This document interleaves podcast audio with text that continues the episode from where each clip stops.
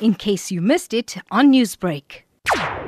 Whatever your profession, we all subsist on food. Now, with the lockdown, a lot of people cannot farm. The, the farmers themselves have not been able to produce, and that has limited the amount of food that is being transported or made available to the to the retailers. And consequently the people will not have adequate food to buy. And that is going to have a serious impact on the agricultural economy because the food sector also has been locked down, so to say. Production and distribution of food has been affected. Exactly to what degree during the lockdown? To a greater extent, because the farmers now, the, the farm workers cannot work.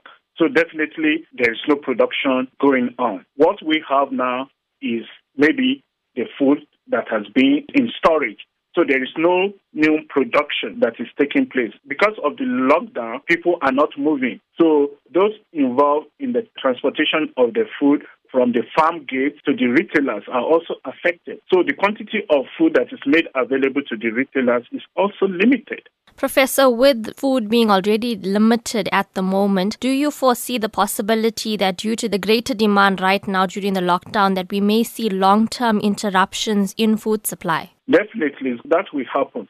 Except if we have enough food, which I doubt, in storage that can be pushed into the market during this period.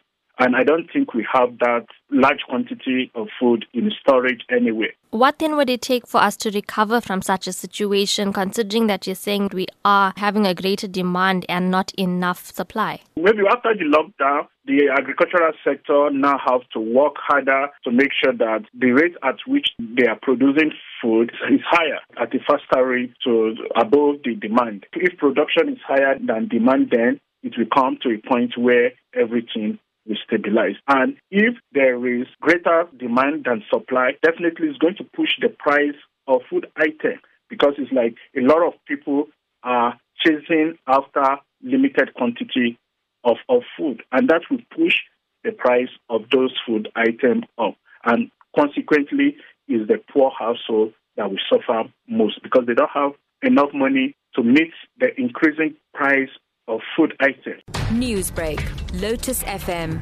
powered by SABC News.